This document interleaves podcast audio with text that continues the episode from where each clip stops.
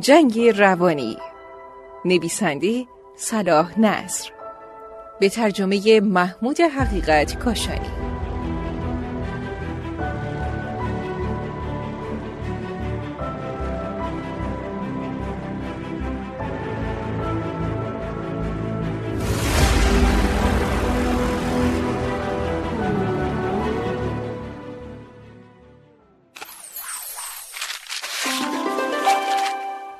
بخش چهارم عرصه های ارتباطات فصل اول عرصه های ارتباطات شاید مناسب باشد که اکنون وسایل ارتباطی را که می‌توان از آنها در کوشش های مربوط به جنگ روانی استفاده کنیم بیان نماییم.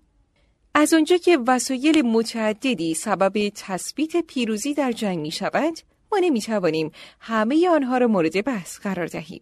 به این جهت بحث خود را به وسایل عمده که کشورهای مختلف در هدایت کوششهایشان در جنگ روانی و در جهت هدفهای معین به کار می‌گیرند محدود می نماییم. نبرد رادیویی در هر دو نوع خود آشکار و سری، اعلامیه های تسلیم، نشریه های مطبوعاتی، ریختن جزوه ها از هواپیما و استفاده از بلندگوها همگی در گذشته به عنوان های موثر جنگ روانی مورد استفاده قرار می گرفتند. به این وسایل اکتفا نمی شود. ابتکار و نوآوری نقش بزرگی در ایجاد وسایل دیگری مانند تانک و هواپیما داشته است و از این ابزار به عنوان وسایل تبلیغاتی استفاده شده است که در این فصل به آنها خواهیم پرداخت. اما ضروری است که در اینجا نظری به سلاح کشنده از سلاحهای جنگ روانی یعنی شایع بیندازیم. با توجه به اهمیت این سلاح و به خصوص به این سبب که از آن صدمه های زیادی به ما می‌رسد، باب بعدی کتاب را به آن اختصاص دادیم تا خواننده بتواند میزان اهمیت آن را درک کند و روش هایی که دشمنان کشور برای نابود کردن ساختار و به عقب انداختن پیشرفت ما به کار می‌گیرند بشناسد. انتخاب مناسب ترین وسایل برای یک مسئله وابسته به عناصر متعدد و تعامل آنها با یکدیگر است. از آن جمله می توان به تسهیلات ضروری و توانایی توجه های شنونده در دریافت و درک مطالب پخش شده اشاره کرد. در انتخاب وسایل باید به ارزیابی موارد زیر اقدام کنیم. ذوقها عادات و رسوم جوامع مخاطب ما فرصت ما برای به انجام رساندن یک وظیفه خاص ما همه وسایل ممکن را به دلیل ترس از گسترده شدن موضوع مورد بحث قرار نمی دهیم. در واقع سعی کرده ایم در جهت ارائه وسایل عادی و غیرعادی که در جنگ روانی مورد استفاده قرار می گیرد مثال های مستقل را بیان کنیم. و در همان حال استفاده استراتژیک و تاکتیکی از جنگ روانی را در زمان صلح و جنگ روشن سازیم. نبرد رادیویی رادیو در جنگ جهانی دوم در هر دو اردوگاه متخاصم نقش بزرگی را بر عهده داشت. رادیو بازوی دشمن را می شکست و نیروهای روحی و روانی او را از بین می برد. بعد از جنگ میزان تاثیر رادیو فزونی گرفت و اهمیت بیشتری یافت چرا که تحول عظیمی در دستگاه های رادیویی به وجود آمد. دستگاه های رادیویی ترانزیستوری ها به بازار عرضه شد به طوری که میلیون ها تن از افراد که خواندن و نوشتن را نمی‌دانستند توانستند به این وسیله به تبلیغات مختلف کشورها گوش کنند. امروزه می‌بینیم که هر دو اردوگاه شرق و غرب به طور روزانه به پخش صدها ساعت برنامه اقدام می کنند و برای تاثیرگذاری بر اذهان افراد به مبارزه بی امان دست می‌زنند. پخش برنامه بر روی موج کوتاه بار جنگ روانی را از مسافتهای دور به دوش می کشد و اهمیت آن این است که به جای پخش مستقیم سازمانهایی را که برای جنگ روانی برنامه تهیه می کنند به ایستگاه های فرعی رله که بر روی موج عادی برنامه میفرستند مرتبط می‌سازد. غالبا دارندگان دستگاه های گیرنده موج کوتاه زیاد نیستند و همچنین از طرف دیگر شنونده عادی برنامه های موج کوتاه ممکن است برای دریافت اخبار مهمی که به خوبی ارائه شده باشند به این امواج گوش فرا دهد. ولی برای او شنیدن موسیقی از طریق موجهای پرسر و صدای پارازیتدار رادیویی از امتیازی برخوردار نیست. علاوه بر این استفاده از گیرنده موج کوتاه در زمان جنگ به معنای وجود تمایلی چند جانبه در شنونده در جهت انجام عملی است که می‌داند با وفاداری او در تضاد است و یا او را در معرض خطری قرار می دهد. زیرا برنامه رادیویی موج کوتاه برنامه ای است که دشمن از خارج به ارسال آن اقدام می کند. موج کوتاه می تواند برنامه هایی را که در داخل کشور با کیفیت خوب تهیه شدهاند یعنی جایی که تعداد زیادی از کارشناسان می توانند کار کنند برای ایستگاه های خط مقدم که به روی موجهای عادی عمل می کنند بفرستند. برنامه های خبری را می توان همان گونه که همه برنامه های دیگر مثل برنامه های نمایشی و مانند آن به وسیله کارشناسان حرفه‌ای تهیه می شود با دقت تهیه کرد و به وسیله مجریان با کفایت اجرا نمود و بر روی نوار یا صفحات ضبط کرد و برای ایستگاه های مقدم که بر حسب شرایط موجود بر روی موجهای عادی برنامه پخش می کند فرستاد. بدین گونه ایستگاه رادیویی آمریکا در جزیره سیبان در اقیانوس آرام مستقیما برای ژاپن برنامه را پخش می کرد که اگر قرار بود گروه تهیه کننده آن عملا در جزیره مزبور فعالیت کند امکان پخش آن وجود نداشت. افرادی که در سیبان مشغول کار بودند صرفا افراد فنی و متخصص در ارتباط بیسیم بودند و برنامه های رادیویی آمریکا را از جزیره هاوایی یا ایستگاه سان فرانسیسکو بر روی موجهای کوتاه می گرفتند و بار دیگر بر روی موجهای عادی برای ژاپن پخش می کردند. در برابر جهها یا صدها هزار ژاپنی که در گذشته می توانستند به این برنامه ها بر روی موج کوتاه به طور مستقیم گوش دهند میلیون ها نفر ژاپنی توانستند این برنامه ها را بر روی موجهای عادی بشنوند. با استفاده از امکانات موجود در داخل کشور در زمینه تهیه مجموعه بزرگی از برنامه های آماده برای پخش می توان در وضعیت های حساس یا پیچیده و تردیدآمیز چهار یا پنج برنامه انتخابی را تهیه کرد که مجموعه ساعتهای تعیین شده برای پخش را پر کند و این برنامه ها را روی صفحات یا نوارها ضبط نمود به طوری که به شکلی درست بررسی، بازبینی و کنترل شوند و مورد تایید و قبول قرار گیرند. تا این موارد در ایستگاه مقدم که در منطقه عملیات کار می کند مورد قفلت قرار نگیرد.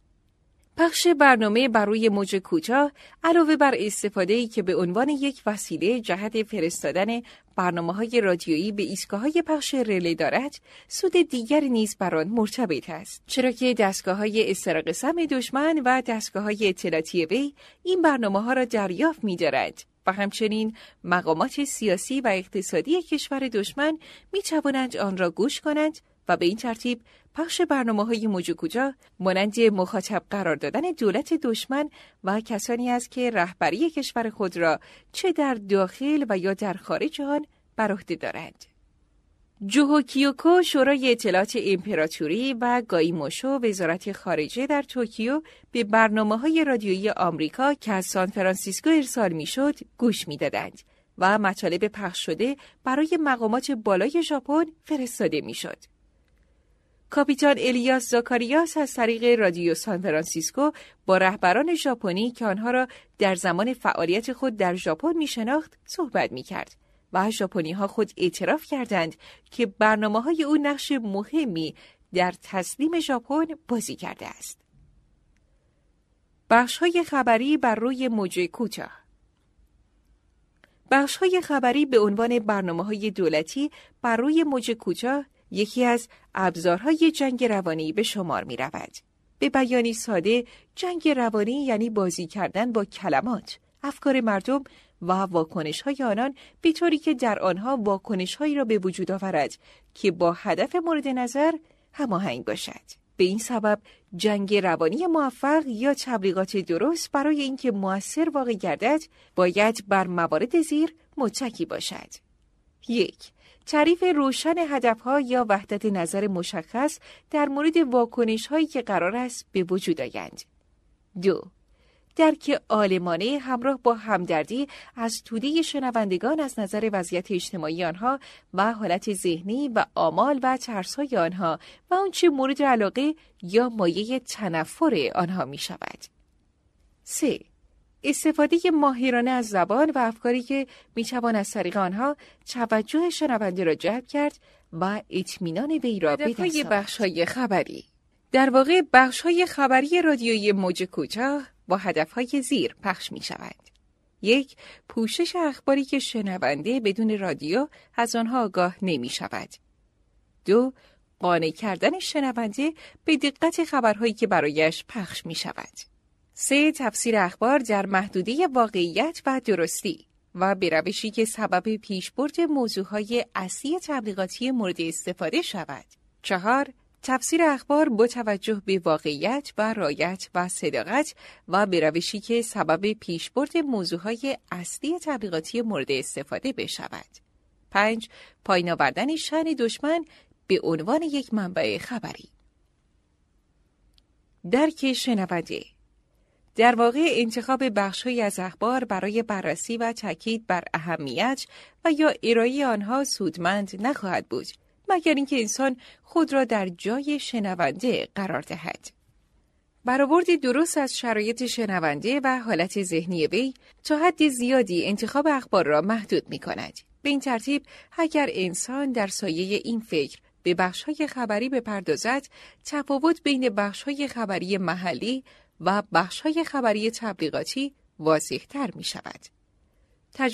گذشته نشان می دهد که هنگام برآورد وضعیت شنوندگان و حالت ذهنی آنها باید به حقیقتهای زیر توجه کرد.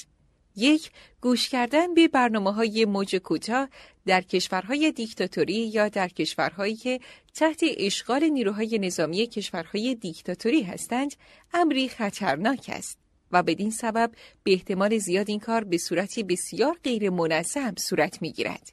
در نتیجه بهتر است که برنامه ها کوتاه باشند و تنها اهمیت اخبار اساسی مورد تاکید قرار گیرد و اخبار مهم گاه و بگاه تکرار گردد. مهم این است که توجه شنونده را با مسائل جزئی و بی اهمیت یا مسائل بی اثر در زندگی وی به هم نزنیم. فکر تکرار اخبار مهم بر این فرض استوار است که گوش کردن شنونده به برنامه روندی منظم ندارد و خلاصه کردن حوادث مهم در اخبار این هدف مطلوب را محقق می سازد که توجه به خبرها از تداوم برخوردار گردد. دو کیفیت صوتی برنامه‌ای که بر روی موج کوتاه فرستاده می شود در بهترین شرایط کیفیت خوبی نیست. مطالب نقل شده یا پخش شده از طریق رادیو همیشه در معرض موانعی است که به وسیله گروه های مخالف ایجاد می گردد. به این منظور که بتوان بر موانع طبیعی یا موانعی که توسط انسان ایجاد می شود فایقاییم، لازم است که کلمات و الفاظ مورد استفاده روشن باشند و از سرعت صحبت کردن گوینده از سرعتی که در بیان اخبار محلی به کار می رود کمتر باشد. در مناطقی که میباید تکرار برنامه مورد تشویق قرار گیرد خوب است که در هر روز دست کم یک بخش خبری پخش کردد و مطالب با همان سرعت نگارش آنها بیان شود. 3. لازم است که همچنین نظام ارائه خبر با نظام حاکم بر زندگی شنونده هماهنگ باشد. شنونده در کشوری که دشمن آن را اشغال کرده است به اخباری توجه دارد که با محیط آشنای او ثروتهایش خبرهای مربوط به دشمن به ویژه اگر خبرهای بدی باشند و سایر خبرهای موثر بر موضع و موجودیت وی ارتباط داشته باشد. لازم است برنامه های رادیویی و بخش های خبری از نام جاهای ناآشنا آکنده نباشد. بهتر است بخش های خبری تا حد امکان در برگیرنده نمادهای مملوس باشد. مانندی مسافتی که نیروهای نظامی پیشروی کردند تعداد اسرایی که دستگیر شدند و تعداد کشته شدگان دشمن شخص باید در استفاده از نام مکانها صرف جویی نماید تا اثر تدایی کننده قوی نامها که یادآوری آنها راحت است فرصت عمل پیدا کند. و نیز گزیده های خبری در مورد نزاع بین المللی باید بگونه جمع شود که بتواند اهمیت جنبه های جهانی این نزا را روشن سازد یا مورد تاکید قرار دهد. پوشش خبری باید بگونه باشد که هدفهای دشمن را افشا سازد و آن را در مقایسه با اعمال خوب طرف دیگر قرار دهد. برای مثال می توان خبرهای مربوط به بهرهکشی دشمن از عراضی تحت اشغال خود را در کنار اعمال انسانی طرف دیگر قرار داد. به طوری که مقایسه بین این دو نوع مختلف رفتار روشن گردد. نکته مهم دیگر این است که شعارهایی که در فرهنگ یا عقیده جامعه معنی است و در خبرهای خارجی پخش می شود باید در پوششی از محتوا و معنای عملی قرار گیرد و به این سبب باید در جمله پردازی آنها تجدید نظر شود به طوری که بتواند در ذهن شنوندگان تصویری از افکار خاص مورد نظر را به وجود آورد ولی از طرف دیگر استفاده از شعارهایی که شامل بازی با الفاظ باشد ارزش خبری را محدود می کند و از اطمینان شنونده می کاهد. در واقع استفاده از شعارها در بخش اخبار و تفسیرها مسترزم تفکر مستمر می باشد. همچنین جمله پردازی عبارات و شعارها و فراوانی کلمات به کار رفته در آن به شناخت دقیق منطقه خاص مورد نظر که این شعار در آنجا به کار برده خواهد شد نیاز دارد. همچنین تون صدا، سرعت و جمله پردازی بخش خبری بخش مهمی از جنگ روانی را تشکیل می دهد. هر جامعه در القای مطالب، روشنی تعبیر و شیوه های مورد استفاده به میزان معینی از جذابیت نیازمند است. بدین سبب روش مورد استفاده در پخش رادیویی اخبار محلی با برنامه هایی که برای جامعه های مخاطب در جنگ روانی پخش می شود یکسان نیست. مسئول پخش رادیویی موفق کسی است که بتواند تمامی این موارد را تبیین کند و در تحقق آنها بکوشد. برنامه های رادیویی موجهای عادی از این پس بیشتر به انواع استفاده از پخش رادیویی که به وسیله گیرنده های عادی شهروندان ساکن در کشور دشمن قابل دریافت است اشاره خواهد شد. یعنی بر پایه وسایل پخش نزدیک به عراضی دشمن که می‌توان از طریق برنامه ها را پخش کرد خواهیم پرداخت. در دوره زمانی 1941 تا 1944 تحقق این نوع ارتباط بین ایالات متحده و ژاپن غیر ممکن بود. پخش رادیویی استراتژیک از تاثیر زیادی برخوردار خواهد بود. به شرط آنکه برنامه از مسافت کم و بر روی موج عادی پخش شود و محققا روشن باشد که شهروندان کشور دشمن هزاران وسیله گیرنده در اختیار دارند. زیرا به این ترتیب این فرصت به دست می آید که شنوندگان ثابت و دائمی جذب شوند تا بر روحیه و افکار آنها تأثیر گذاشته شود. و از آنها جهت نشر شایعاتی که اغلب به گوش همه افراد ساکن در کشور دشمن می رسد استفاده گردد. به هر حال ضروری است که مسئول پخش سعی کند شنوندگان توجه خود را به برنامه ها از دست ندهند و از آن خسته نشوند. و به این سبب باید آنها را همیشه به وسیله برنامه های متنوعی جلب نماید. رادیوی سیاه و جنگ سرد جنگ جهانی دوم نزاع عقیدتی بزرگی بین دو اردوگاه شرق و غرب به وجود آورد. این نزاع روز به روز شدت گرفت تا اینکه در افق آنچه که جنگ سرد نام گرفت ظاهر گردید. در نتیجه این جنگ هر دو طرف درگیر یک جنگ روانی شدند که در موارد گوناگون نزدیک بوده است دنیا را به لبه پرتگاه بکشاند. در گذشته نقش بزرگ رادیو را در جنگ روانی تشریح دادیم. اکنون به اهمیت آنچه به آن عنوان رادیوی سیاه را دادند یا به بیانی روشنتر به برنامه های رادیویی سری که در گوشه و کنار جهان پخش می شوند اشاره می کنیم. دو طرف درگیر در جنگ سرد از رادیوی سیاه به عنوان ابزاری جهت بدگویی و تنه به یکدیگر استفاده می کردند. و بسیاری از این رادیوها متوجه کشورهای در حال رشدی بودند که سعی دارند به آزادی دست یابند و یا راه پیشرفت و تحول را بپیمایند. ریاکارانه تر از این بسیاری از این رادیوها برای تحریک ملتها به انقلاب علیه حاکمانشان به کار گرفته شدند. مانند آنچه در توطئه گواتمالا بر ضد رئیس جمهوری آربنز در سال 1954 صورت گرفت یا در جنگ کوبا در سال 1961 رخ داد. در واقع برنامه های رادیویی سری، رادیویی سیاه چیزی جدیدی نیست. در گذشته این عبارت به ایستگاه های رادیویی سری اطلاق می شد که آلمان ها در جنگ جهانی دوم در کشورهای تحت اشغال به کار می گرفتن. به این معنی که آلمان ها پس از اشغال کشورهایی که ایستگاه در آن قرار داشتند از آنها برای فریفتن دشمن در این مورد که این ایستگاه ها هنوز طرفدار آنها هستند استفاده می کردند تا به این ترتیب دشمن را در تله‌ای که برای او قرار دادند بیاندازند. اما در حال حاضر ما می توانیم این اصطلاح را در مورد هر ایستگاه رادیویی سری یا به معنی دیگر هر پخش غیرقانونی و ناشناخته‌ای به کار ببریم. چرا که در پنهان و با هدف خرابکاری و انهجام عمل می کند. هدف از این بحث ملاحظه رادیوهای سری که در نقاط مختلف جهان در حال پخش می باشند نیست. چرا که صفحات این کتاب گنجایش این بحث را ندارد. همچنین منظور وارد شدن در جزئیات عملیات فنی آن هم نیست بلکه آنچه مد نظر ماست روشن کردن نقش مهمی است که این رادیو در عصر حاضر در جنگ روانی بازی می کند. یعنی در دوره‌ای که شدت جنگ سرد در آن به منچه های درجه رسیده و چهره هولناک یافته است.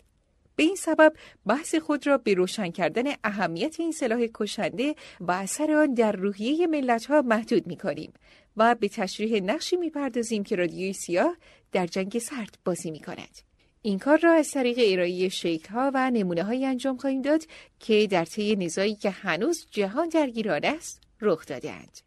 به هر حال قبل از شروع این بحث بهتر می‌دانیم اشاره کنیم که عملیات مربوط به رادیوی سیاه به دو دسته تقسیم می شود.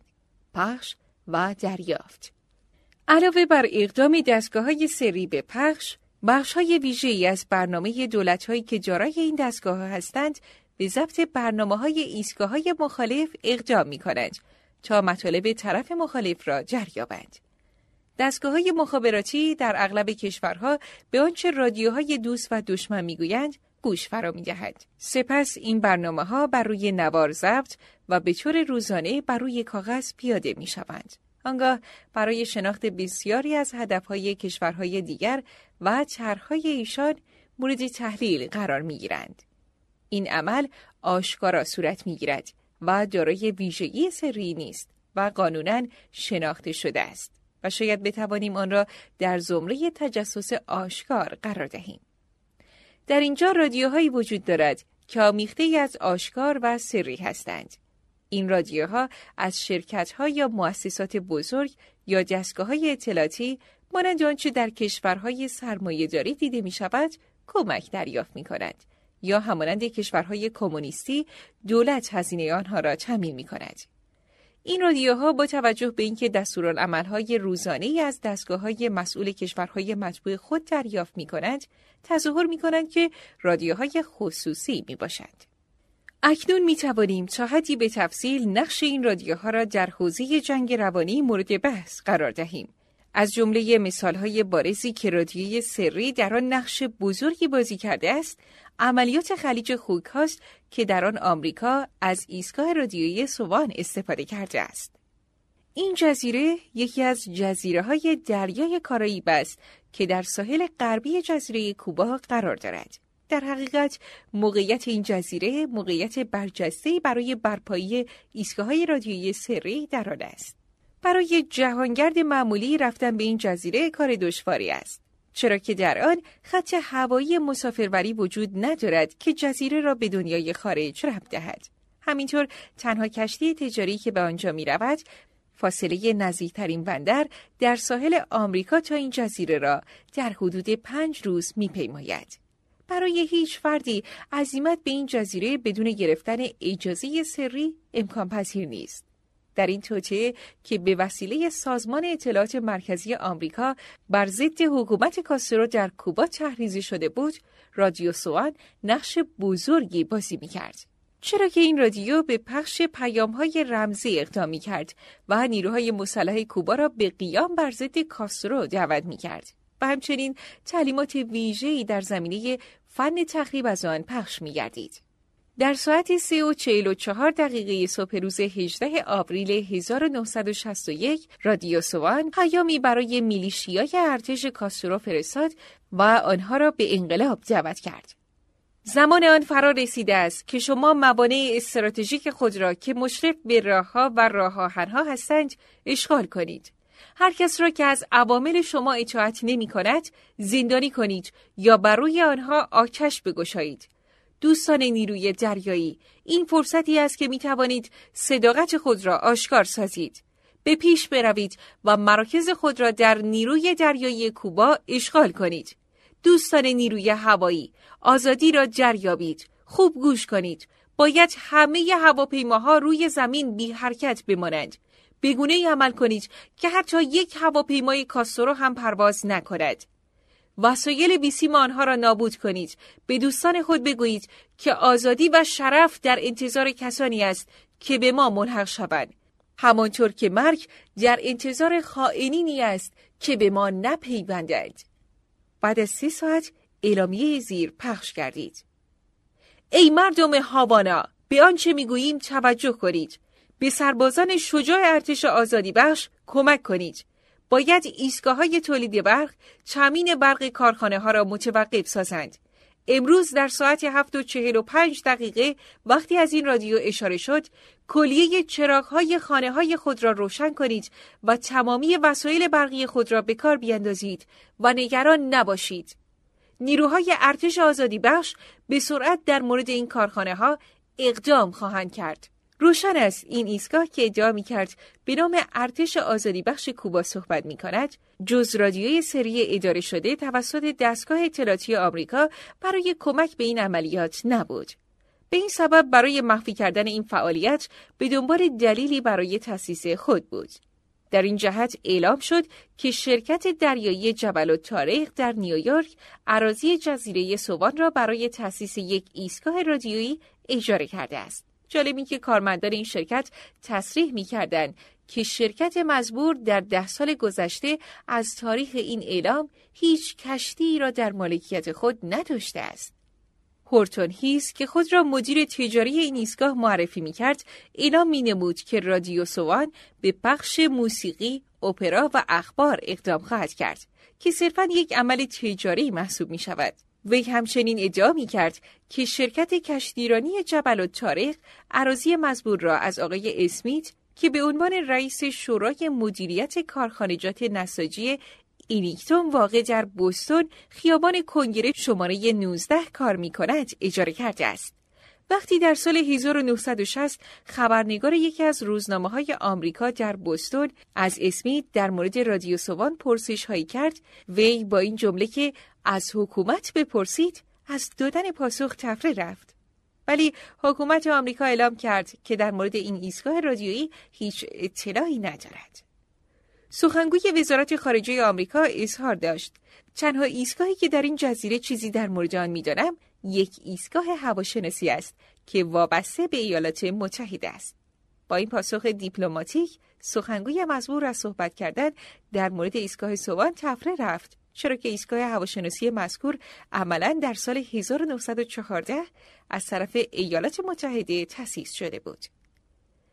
عجیب این است که کمیته ارتباطات فدرال که مسئول دادن اجازه به هر ایستگاه رادیویی فعال در حوزه عمل ایالات متحده است، اجازه نامه برای رادیو سوان یا شرکت کشتیرانی جبل و تاریخ صادر نکرده بود. و سخنگوی این کمیته اظهار داشت ما نمیداریم چه کسی مالک این جزیره است. وقتی این ایستگاه کار خود را آغاز کرد، رادیو کاسترو ناخرسندی خیش را از این ایستگاه مخالف انقلاب که دلارهای آمریکایی از آن حمایت مینمود ابراز کرد. رادیو هاوانا به مقاومت در برابر برنامه های رادیویی رادیو سوان و ایجاد پارازیت در آنها ادامه داد. در 24 اکتبر سال 1960 رادیو کاسترو با جمله آنها که از رادیو سوات صحبت می کنند سگهای ناامیدی هستند به رادیوی مزبور حمله کرد. و در ژانویه 1961 با جمله رادیو سوان چیزی نیست جز قفس توتی های مبتلا به جنون این رادیو را مورد حمله قرار داد. در سپتامبر 1960 رومانس یوریسکی دموکرات از شیکاگو و مالک سازمانی به نام رادیو کوبای آزاد اعلام نمود که با رادیو سوان همکاری خواهد کرد. وی رادیوی کوبای آزاد را مؤسسه خصوصی معرفی کرد که اجاره شش ایستگاه در فلوریدا و لویزیانا می باشد.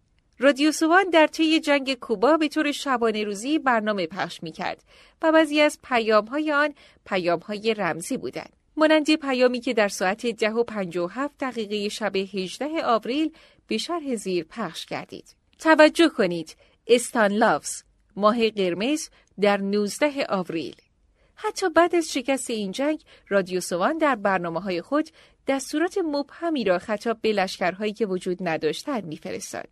در 22 آوریل بعد از پایان جنگ به مدت سه روز رادیو سوان دستوراتی در مورد عدم تسلیم برخی لشکرها میفرستاد و به آنها اعلام می‌کرد که کمک در راه است. همچنین از طریق این رادیو دستوراتی برای لشکر سوم فرستاده شد که به پیش برود و به دو لشکر چهار و هفت دستور داده شد که تا نقطه خاصی پیش روی کنند.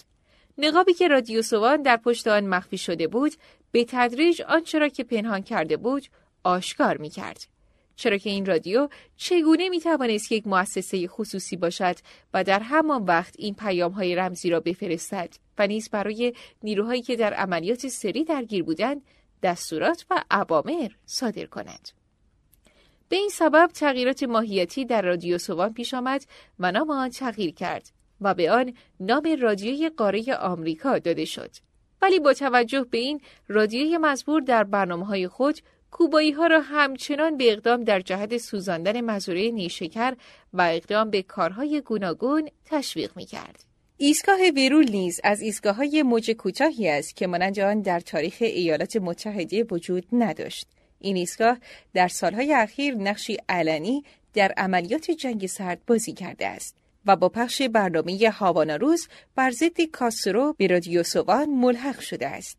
در گذشته این رادیو در سال 1954 به همکاری با شورشیان ضد رئیس جمهور آربنز در گواتمالا اقدام نمود و از حکومت کاستیلو آرماس به سبب همکاری این ایستگاه در قیام علیه آربنز پیام تشکرآمیزی دریافت کرد. این پیام را خوزه تورون که اداره ایستگاه سری گواتمالای آزاد را پیش از پایان قیام علیه حکومت آربنز بر عهده داشت امضا کرده بود. رادیو اروپای آزاد بزرگترین ایستگاه سری و بحثانگیزترین آنها به شمار می رود. این ایستگاه ادعا می کرد که یک ایستگاه خصوصی غیر دولتی و غیر تجاری است و برنامه های خود را از برای پرده آهنین برای 80 میلیون اسیر در لهستان، چک و اسلواکی، مجارستان، رومانی و بلغارستان میفرستد. رادیو اروپای آزاد پخش برنامه های خود را در سال 1949 با تأسیس کمیته ملی اروپای آزاد آغاز کرد. این کمیته در سال 1950 به دعوتی عمومی برای جمعآوری کمک دست زد که در رأس این دعوت ژنرال آریزوناور و نیز ژنرال لوسیوس کلی قهرمان عملیات حمل و نقل هوایی به برلین در سال 1948 تا 1949 قرار داشتند و هدف از این عمل جمعآوری پول برای تامین هزینه رادیوی اروپای آزاد بود. آیزنهاور هنگام اقدام به دعوت به این مبارزه گفت محتاج ایستگاه های رادیویی قوی در خارج هستیم که پخش برنامه آنها بدون وجود نظارت دولتی یا تعرضی از جانب دولت صورت گیرد. کلی نیز در همین مورد صحبت کرده و پس از تمجید از صدای آمریکا می‌گوید به نظر می رسد که ما محتاج به صدایی دیگر هستیم. صدایی که از متانتی دولتی اما از موزه قوی در برنامه ها برخوردار باشد. رادیو اروپای آزاد 28 ایستگاه پخش در سه محل دارد که دو محل آن در آلمان غربی قرار دارد که عبارتند از پلیس در حومه فرانکفورت و هرسکرتن در حومه مونیخ. محل سوم در گلوریا در نزدیکی لیسبون قرار دارد. مرکز اصلی رادیو اروپای آزاد در حومه مونیخ است. یک سخنگوی این ایستگاه اظهار داشته است ما در تامین مالی خیش به کمک های مالی ملت آمریکا و به ویژه تامین مالی از جانب سازمان اروپای آزاد متکی هستیم. این ایستگاه به ویژه بر اساس سیاست عمومی ایالات متحده عمل می کند. رادیو اروپای آزاد به دلیل عملیات برانگیزی علیه ملتها سبب انتقاد شدیدی گردید. این رادیو علاوه بر برنامه هایی که پخش می کرد در عملیات بالون نیز مشارکت داشت. در این عملیات بالون های حامل اوراق تبلیغاتی به سوی پرده آهنین فرستاده می شدن. در این مورد در فصل هدف های عملیات توضیح داده شد. در فوریه سال 1956 حکومت چک و اسلوواکی ادعا کرد یکی از بالون هایی که رادیوی اروپایی آزاد به هوا فرستاده است منجر به سقوط هواپیمای مسافربری چک در اسلوواکی شده است. همچنین مسکو نیز به عملیات بالون اعتراض کرد و مجارستان ادعا نمود که بالون‌های آمریکایی سبب وقوع حادثه هوایی شدند. رادیو اروپای آزاد با ذکر اینکه بالون‌های مزبور خطری ندارند به این اتهامات پاسخ گفت. این رادیو اظهار داشت کشورهای دربند کمونیست به وسیله هواپیما و توپخانه سعی بر سقوط این بالون‌ها داشتند. همانطور که سازمان اطلاعات چک و اسلوواکی دوبار کوشش کرده است تا محل به پرواز درآوردن بالونها در آلمان را منفجر کند. انتقاد از این رادیو اجامه یافت و در قیام مجارستان به اوج خود رسید. در این موقع برای مردم دنیا و حتی کسانی که به این رادیو کمک می‌کردند این پرسش به تدریج مطرح شد که این رادیو به چه جهت به برانگیختن ملت ها اقدام می کند. رادیوی مزبور به دادن وعده های دروغین به انقلابیون در مورد نزدیکی رسیدن کمک از غرب و تشویق آنها به تسلیم نشدن اجامه داد. در حالی که می‌دانست این کمک هرگز داده نخواهد شد. بسیاری از بیطرف ها این رادیو را به این سبب در کشتار بوداپست محکوم کردند. خوب است در اینجا این پرسش را مطرح کنیم. هدف ایالات متحده از اجازه دادن به رادیوی اروپای آزاد برای تشویق ملت مجارستان به قیام یا اینکه خود آماده ارائه هیچ کمکی نبود چه می‌توانست باشد؟ بحثی جهانی در خصوص مسئولیت این رادیو و به تبع آن در مورد افرادی که در واشنگتن بر آن نظارت داشتند در گرفت و همه سعی می‌کردند که از این مسئولیت شانه خالی کنند. خانم آناکاسی یکی از رهبران مجار که به غرب گریخته بود به طور مستقیم به رادیوی اروپای آزاد حمله کرد. وی اظهار داشت نیات خوبی بود هرچند نتایج خجسته به دنبال نداشت. رادیوی مزبور در پاسخ اظهارات این رهبر مجار را نادرست دانست. همچنین یک سخنگوی رسمی اعلام کرد. این گفته که غرب وعده کمک به مجارستان را داده است ساخته و پرداخته رادیو کمونیست ها در آلمان شرقی است. که برنامه هایی را به نام رادیوی اروپای آزاد پخش می کرده است. حکومت آلمان غربی کمیته برای تحقیق در مورد اتهامات وارده به این رادیو تشکیل داد. آدینایر در 25 ژانویه سال 1957 نتیجه تحقیق مزبور را در کنفرانس مطبوعاتی اعلام کرد و اظهار داشت که این رادیو از اتهامات وارده مبراست و افزود این رادیو به ملت مجارستان وعده کمک نظامی آمریکا را داده است. بعد از آن آدنایر پایان بحث در مورد این موضوع را اعلام کرده است. هیئتی از پارلمان اروپا نیز به تحقیق در مورد این موضوع اقدام نمود. این هیئت از طرف حکومت‌های غربی تشکیل شده بود و نتایج تحقیق مزبور در 27 آوریل سال 1957 حاکی از این بود که رادیوی مزبور در زمینه کمک غرب به مجارها چیزی اعلام نکرده است. ولی اضافه کرد که برخی برنامه ها سبب شده بودند که مطلب به درستی درک نشود. در گزارش مزبور آمده بود آنچه باعث تعصب شده است این است که تامین هزینه های مالی این رادیو از طرف آمریکا صورت می گیرد و به این سبب رهبری سیاسی و حرف آخر در این رادیو با آمریکایی هاست. در جوان سال 1957 کمیته که سازمان ملل متحد برای تحقیق در موضوع مجارستان تشکیل داده بود، اتهام زیر را به رادیوی اروپای آزاد وارد کرد. شنوندگان احساس کرده بودند که رادیوی اروپای آزاد به آنها کمک خواهد کرد و شکی نیست که این صدای امیدوار کننده که رادیوی مزبور آن را تکرار می کرد، گوشهای شنوا را به خود جلب می کرده است. می توان جهتگیری ملت مجارستان را نسبت به این رادیو با گفته یکی از دانشجویان که اظهار داشته بود تنها امید ما بود و سعی داشتیم با آن به خود اطمینان دهیم خلاصه کنیم. به نظر می رسد برخی برنامه های رادیوی اروپای آزاد به مجارها این گونه تفهیم می‌کرده است که به آنها کمک خواهد شد. به نظر کمیته لازم است در چنین شرایطی در مورد رادیوهای بین المللی جانب احتیاط و مراقبت را نگه داشت. در نتیجه کلیه این گزارش ها بیانگر این مطلب هستند که رادیوی مزبور به ایجاد این احساس در مردم که کمک در راه است یاری کرده است. هیچ دلیلی بهتر از این بر تاثیر رادیوی اروپای آزاد در ایجاد این احساس وجود نداشت که در روزهای آخر قیام در برنامه هایی که از داخل مجارستان پخش کردید از رادیوی اروپای آزاد درخواست می‌شد تا در مورد کمک موعود شتاب کند.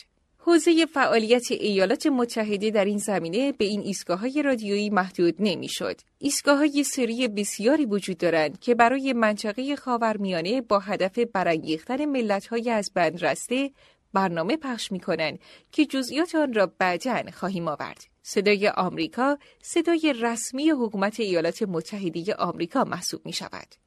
این رادیو وسیله است در دست سازمان اطلاعات آمریکا که از طریق آن به پخش برنامه در سراسر جهان به 63 زبان اقدام می کند.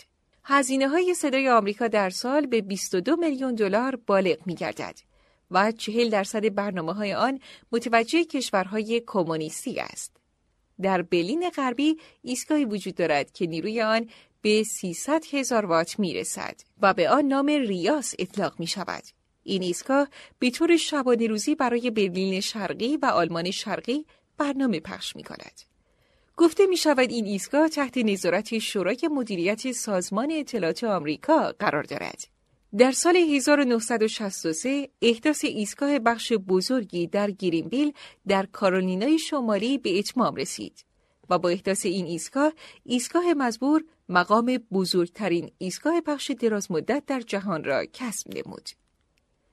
اگر یادآوری این موارد برای روشن کردن نقش بزرگی که رادیوی سیاه در جنگ سرد بازی می کند کافی باشد، این امر باقی میماند که در مورد ایستگاه های رادیویی سری که طی ده سال گذشته بر ضد ما عمل کردهاند پرسش هایی مطرح کنیم. ولی از آن جهت که در فصلهای بعد در بیان جنگ روانی که علیه ما انجام شده است به این مورد خواهیم پرداخت در اینجا به منظور جلوگیری از تکرار و خستگی از یادآوری آن خودداری می‌کنیم اعلامیه های تسلیم یک سلاح اقنایی اعلامیه های تسلیم در حکم پیاده نظام جنگ تبلیغاتی به شمار می روند. این اعلامیه ها وظیفه ای را که تبلیغات در سالهای گذشته به طور مستمر و به منظور تضعیف جبهه داخلی به آن پرداخته است به اتمام می رساند.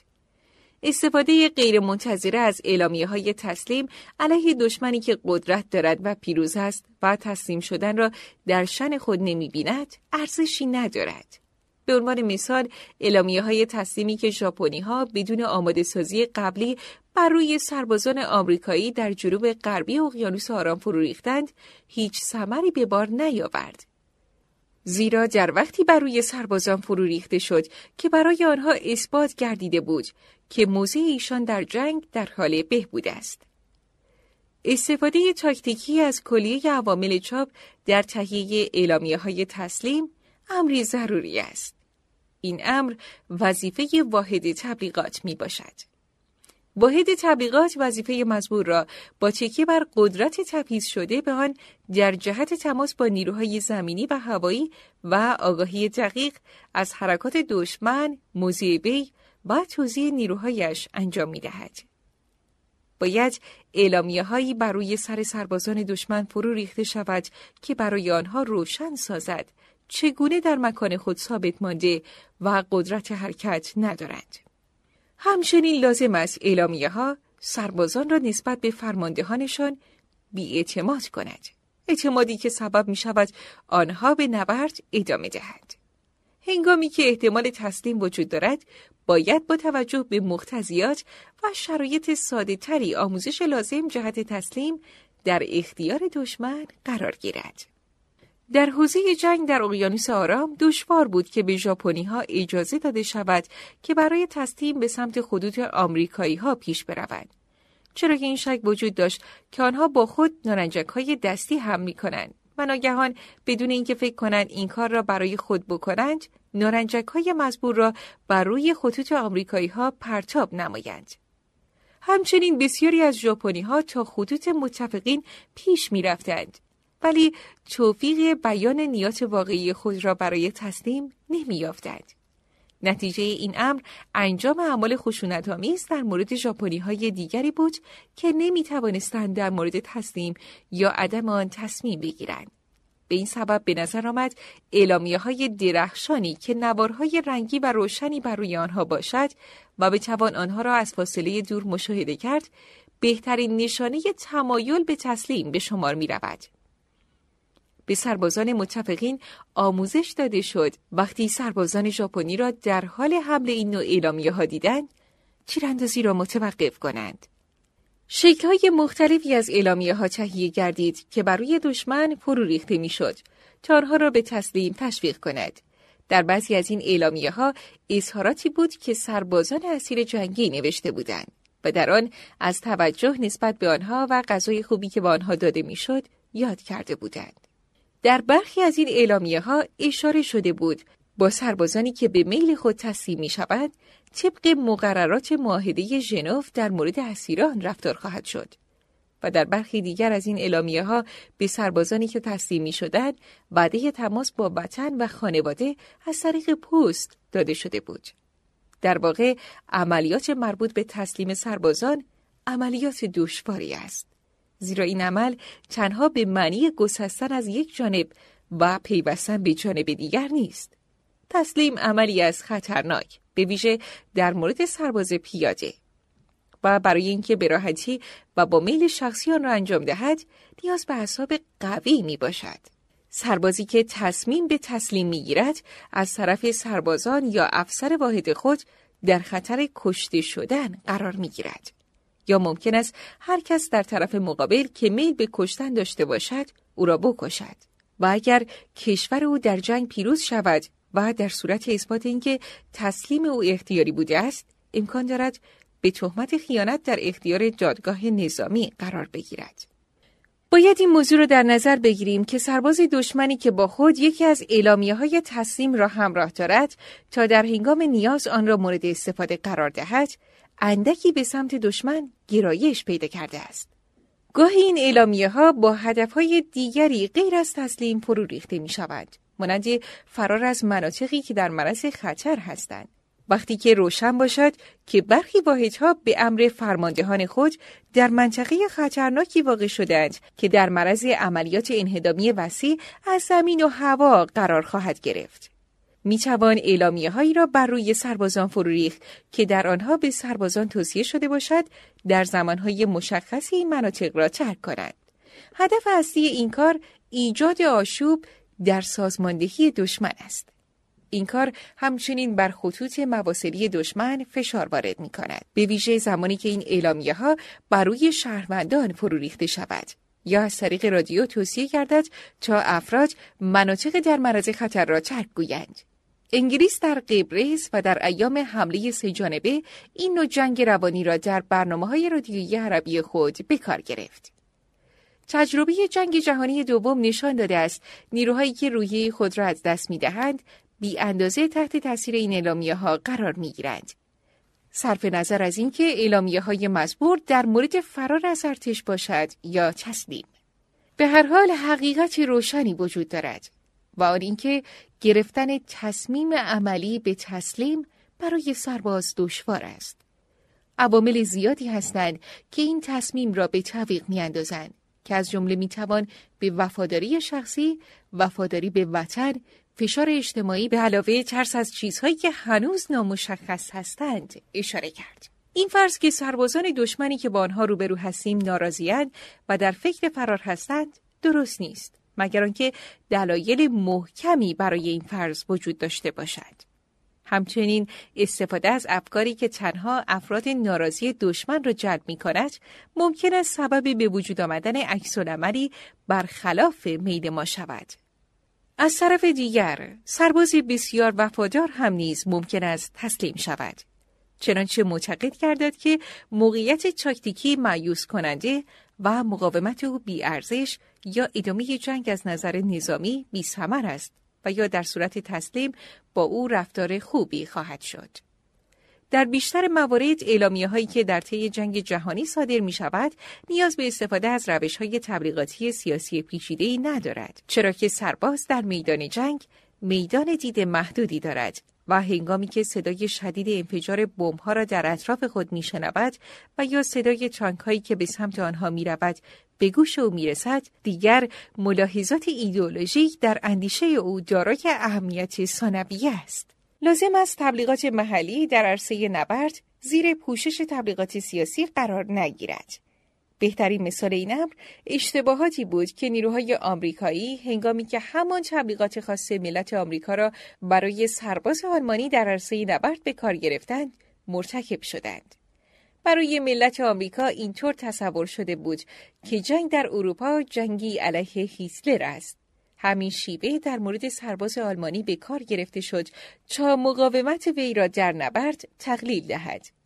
این تبلیغات با هدف از بین بردن اعتقاد به هیتلر و اسطوره‌ای که از او خلق شده بود صورت می گرفت. ولی از طرف دیگر این هدفها بایست در سایه هدف فوری پیروزی در جنگ در کمترین زمان و با کمترین هزینه ممکن قرار می گرفت. این تبلیغات سبب عقب افتادن پیشروی نیروهای آمریکایی شد زیرا نتیجه این تبلیغات تقویت اراده جنگجویان آلمانی بود که به رهبر و وطن خود ایمان داشتند و رضا نمی‌دیدند که دشمن از رهبر آنها بدگویی و به او حمله کند در واقع انتشار اعلامیه ها در حین جنگ فنی است که به قدرت فهم مناسب به علاوه قابلیت زیاد و برتر و ذکافت بسیار ویژه‌ای نیاز دارد. از طرف دیگر سعی در پیچیده کردن مطالب و اظهار هوشمندی فراوان و افراطی در موارد بسیار در حین جنگ جهانی دوم به تبلیغات صدمه زده است. به عنوان مثال در یکی از اعلامیه های آلمان که برای لشکر 45 پیاده نظام آمریکا بعد از نبرد بلژیک منتشر شد به همین دلیل اشتباهات زیادی صورت گرفت. این اشتباهات بعضی نکات مهم و ویژه نگارش این اعلامیه ها را روشن می سازد. برای مثال این اعلامیه را ارائه می کنیم. بی سربازان لشکر چهل و پنجم پیاده از شما برای اعلامیه محبت آمیزتان تشکر می کنیم که در آن می گویید ما نیاز به آسایش و بعضی اوقات تعطیلی داریم. اما نظرتان در مورد زخمهای پایتان چیست؟ برای ما در حال حاضر مرخصی رفتن اهمیتی ندارد. شما نیز تعطیلی نخواهید داشت. آنچه برای ما مهم است این است که به برلین نرسید. به شما گفته شده که جنگ در پاییز تمام خواهد شد. لشکر شما که آن را از روزهای جنگ سیسیل به خوبی می‌شناسیم تا به حال کار برجسته انجام نداده است. تعداد بسیاری از همکاران شما مردن و کار برای آنها که جایشان را بگیرند بالنسبه دشوار خواهد بود. اینطور نیست؟ همکاران شما به ما گفتند که آنها از جنگ لذت می‌برند. این تعجبی ندارد. آنها فکر نمی کنند که برای چه چیزی می جنگند. یکی از آنها گفته بود که برای آزادی می جنگد ولی به نظر می رسد که او سرباز باهوشی نیست. آزادی را در پشت سر خود رها کرده اید. با خانواده خود در وطن، با زنان و فرزندانتان، با دوست دخترهایتان که عکس آنها را با خود دارید. شما از میان باطلاقها شلیک می کنید و در معرض مرگ و نقص عضو هستید و همه اینها برای سوداگران جنگ است. سوداگران حریسی که در خانه های شما استقرار یافتند. همکاران شما به خاطر دوری از این لجنزار افراد خوشبختی هستند.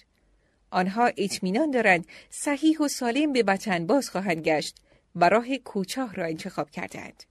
اما در برابر شما هنوز راه درازی باقی است. سعی کنید اگر می توانید از زندگی خود محافظت کنید و به یاد داشته باشید هنوز برای جنگ در ژاپن به شما نیاز است.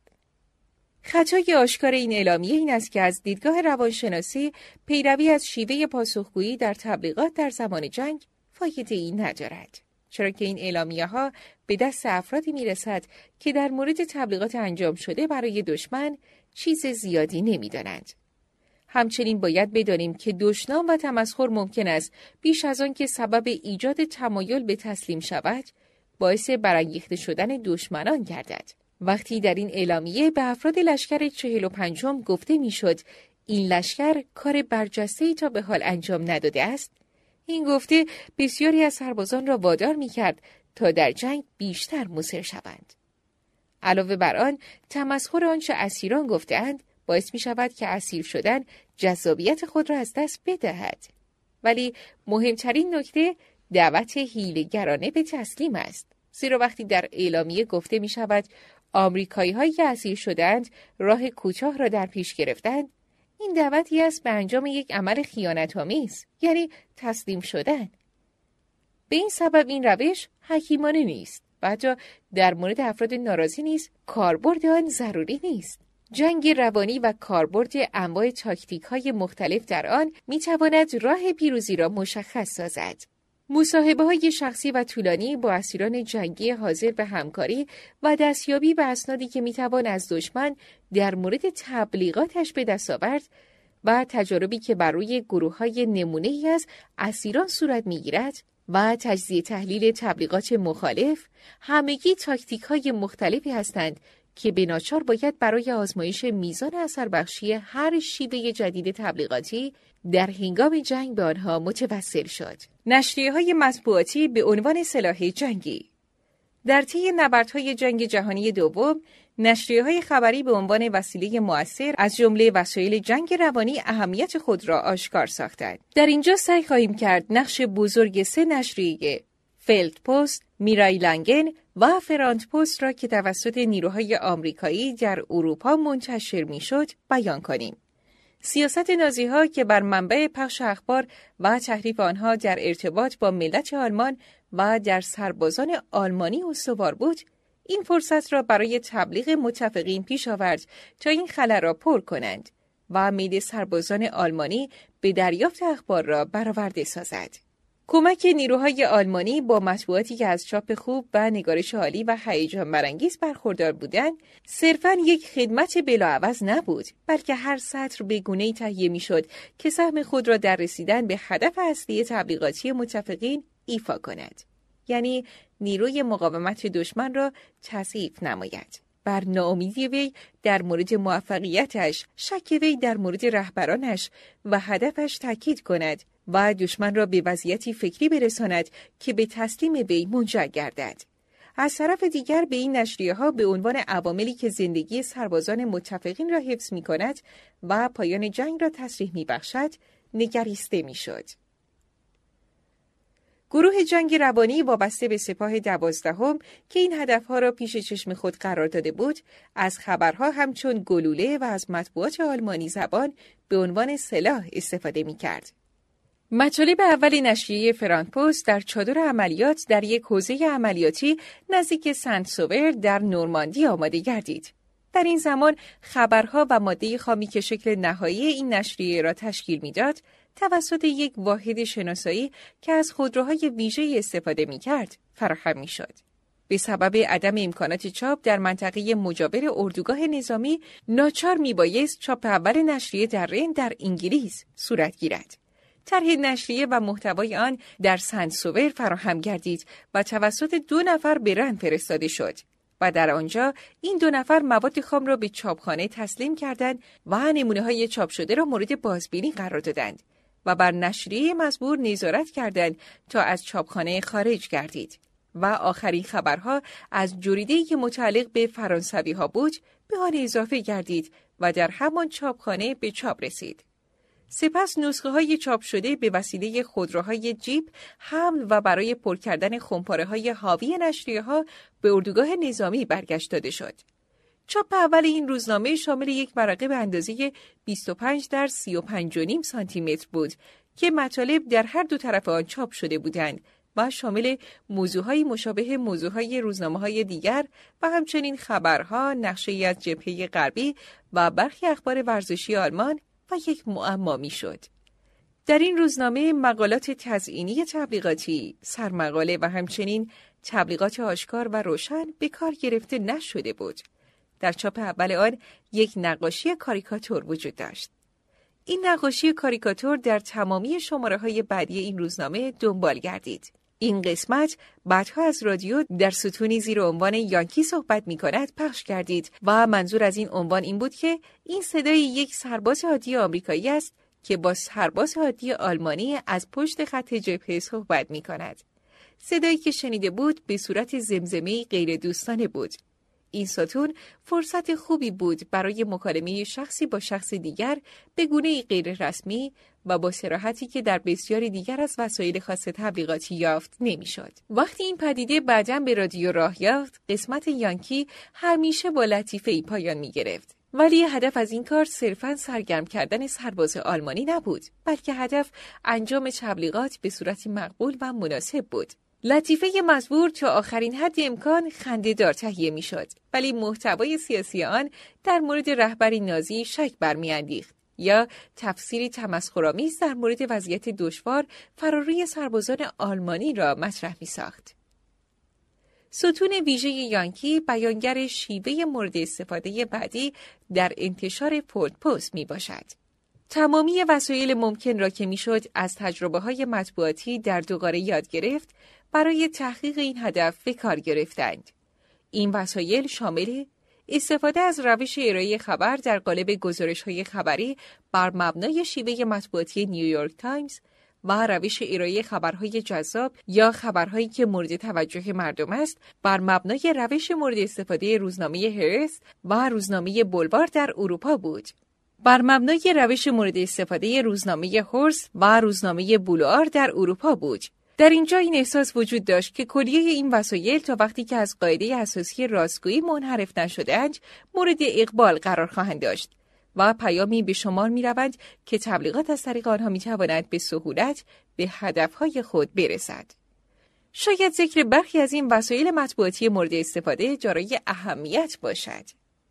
در وهله اول روش مطبوعاتی عادی که به عنوانهای جالب و تا حد امکان برانگیزنده توجه و دقت استوار است مورد استفاده قرار می گرفت. علاوه بر این روش از روش عادی و روزمره مبتنی بر نگارش هیجان انگیز و عنوانهای جالب در کنار گزارش های کوتاه و روشنی که از جزئیات غیر ضروری یا تفسیرهای طولانی خالی بودند استفاده می‌شد. همچنین فرانکفورت خبرهای مهم داخل آلمان را نیز چاپ می کرد. تا به این طریق سرباز آلمانی را در جریان آنچه پشت سرش اتفاق میافتد قرار دهد. اسناد سری نیز که قسمت اطلاعات جنگ روانی وابسته به سپاه دوازدهم به آنها دست یافته بود با دو هدف زیر منتشر می‌شد. یک تشریح عدم کفایت، عدم دقت و عدم سازماندهی دوایر ورماخت یا فرماندهی عالی نیروهای مسلح. دو تشریح فساد و عدم توجه و سوء مدیریت در رهبری نازی. گاهی این سندها تحت عنوان ثابت سری چاپ می شدد تا به سرباز آلمانی این احساس را بدهند که وی بر امور مخفی اطلاع پیدا می کند. این سندها با ذکر تاریخ دقیق نام جاها و رقمهای ضبط شده چاپ می شدند تا هر گونه فکری را در مورد ساختگی بودن این سندها از بین ببرد. زیرا بسیاری از این سندها دارای ویژگی های ظریفی بودند که ممکن بود چنین شکلی را ایجاد کند.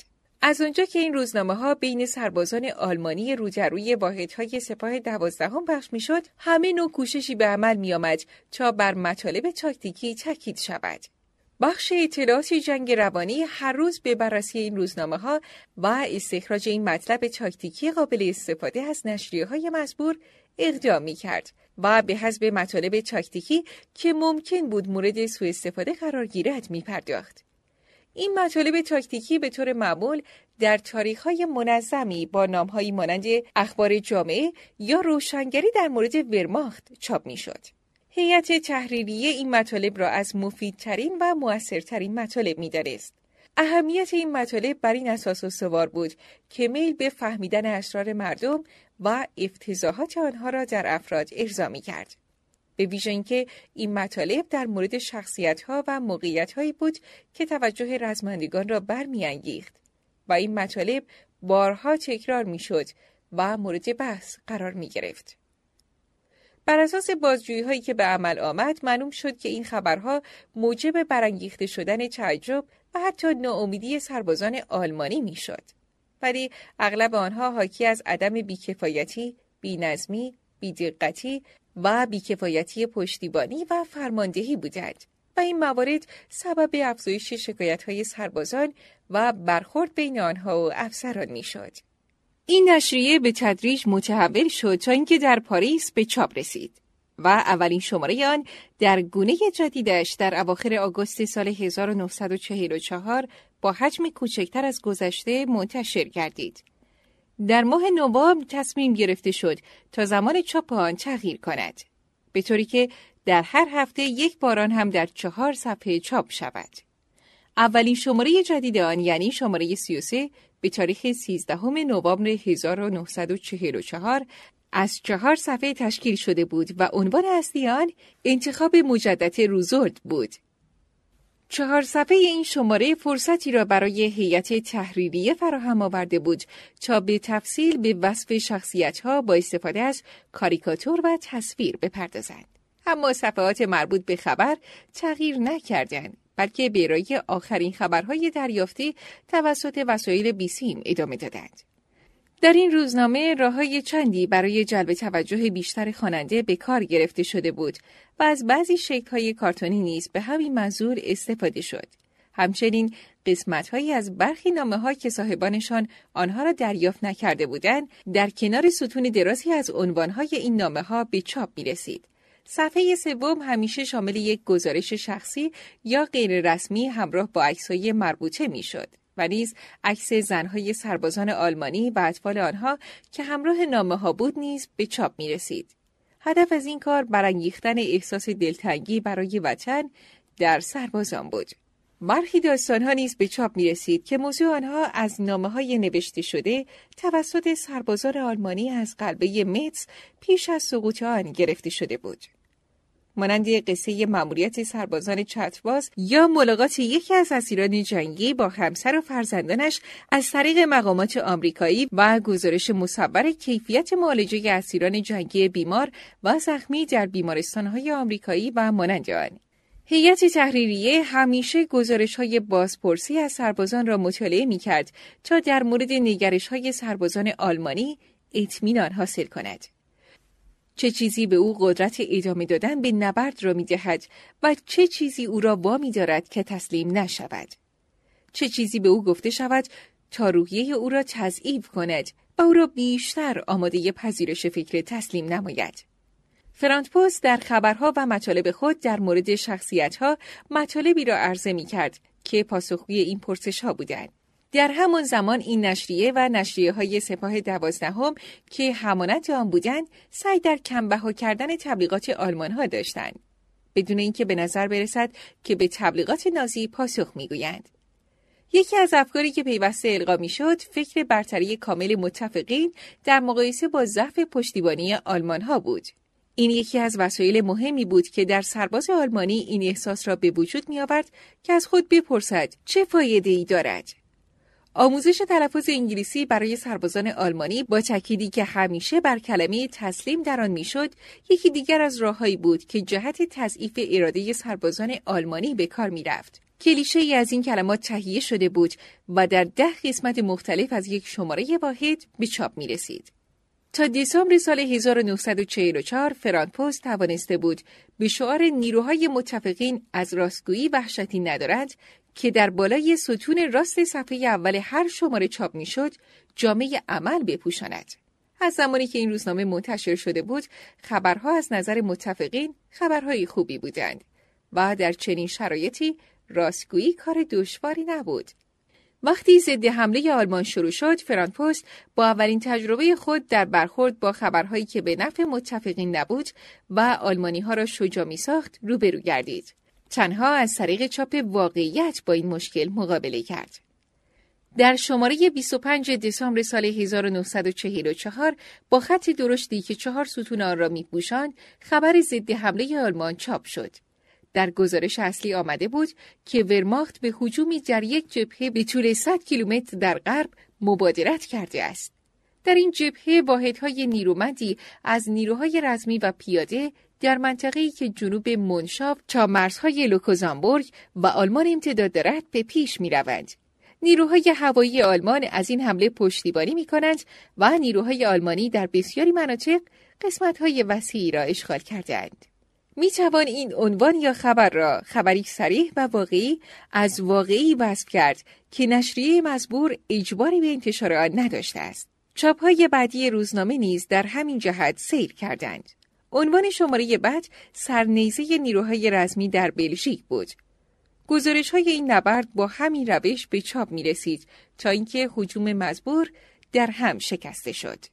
به طور کلی مسئولان این روزنامه فراموش نکرده بودند که آنها پیش از اینکه مطبوعاتی باشند ترویج دهنده تبلیغات هستند. یعنی وظیفه خود را صرفا رساندن خبرها به سربازان آلمانی نمی‌دانستند بلکه وظیفه اول خود را به انجام رساندن تبلیغات از طریق پخش خبر می‌دیدند در اوایل نوامبر روشن گردید که فرو ریختن روزنامه های فرانپست به وسیله هواپیما نیاز به انتقال خبرها به نیروهای آلمانی در میدان عملیات را برآورده نمی‌سازد.